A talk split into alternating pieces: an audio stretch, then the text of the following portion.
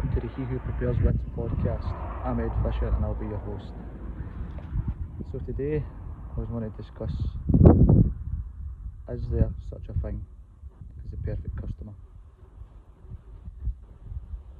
This customer's house I'm working on. The customer's house I'm working on just now has waited for me for over a year because the customer came from a referral and he knows exactly what sort of work he's going to get. He knows that I can be trusted. He knows that I'll just come and do my work and keep his house spotless without any worries whatsoever. Can you see that in the background? That big bull? The size of that thing. Cracker. So, as I was saying, this customer has left me in charge of his house. He's going on holiday for a week. That's the property there. As you know, I'm a painter and decorator. He's left me in charge of his house.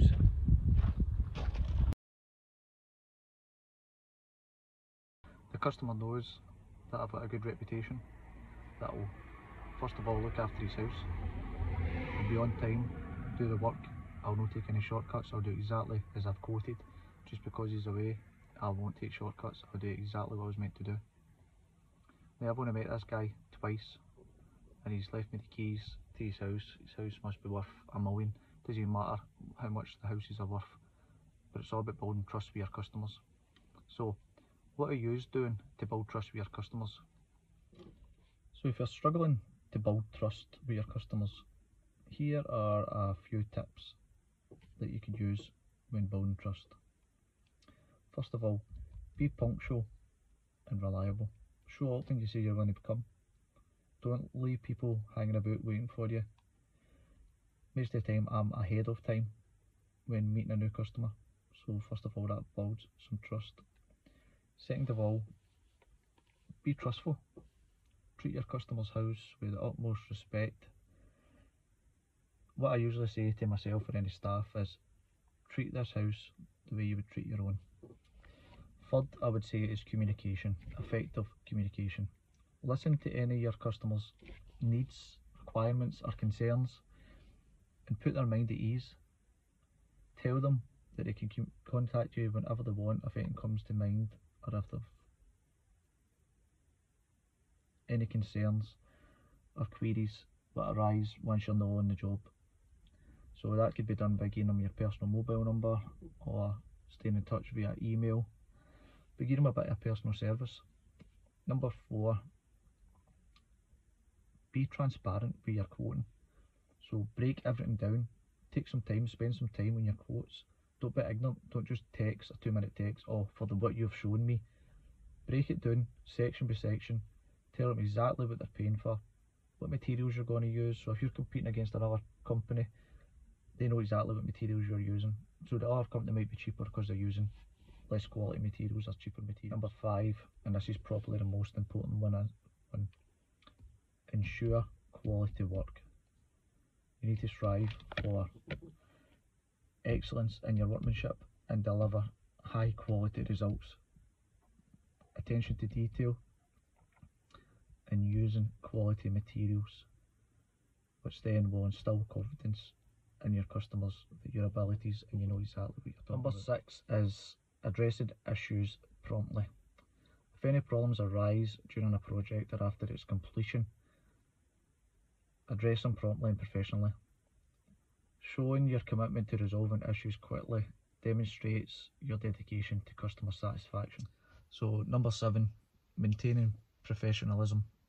Present yourself professionally at all times, including dressing appropriately, using polite language, and being mindful of your behaviour.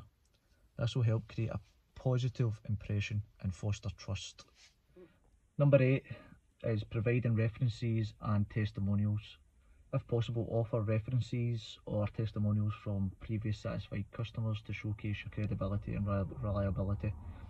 If you have social media or if you have a website or anything, you should be getting reviews, especially Google reviews. They're probably the best because that pushes up your SEO. So don't be shy in asking for references.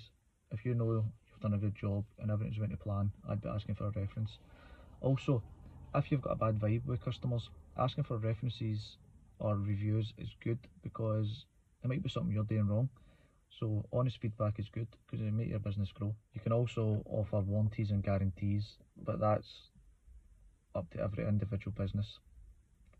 Now this one I struggle with big time because I'm so focused on driving on to the next job and keep going, keep going, keep going. I struggle big time with this one, which is follow up after completing projects. I'm no great at following up to make sure everything's okay with the job and all that. Once I get a review, that's me. I just kind of move on because I think to myself, well, if I've got any concerns, I'll phone. And no news is good news. But something I'm going to bring into my business is the gesture of phoning or sending an email or a letter just to make sure there's no additional concerns or anything like that. Something that they're maybe scared to phone first about if there's a snag or they're not happy with something. So this gives them the opportunity to speak because you've reached out to them. I think if you apply, I think there was nine or ten tips there. If you bring them into your business, it's going to help build trust, but it also takes time, consistency, and customer focused approach. If you follow these steps, you can provide constant, excellent customer service, and which will help build relationships and will also help with referrals moving forward. Hope that was all good for you. By the way, this is the first time we've done a video from the van. Hope you are all well. I'm a couple of days late with this week's episode, but it's hard. It's good weather. I have to work outside. But let's uh, let's all have a great week and move forward, improving ourselves and our businesses. Thanks for your time. Have a good day.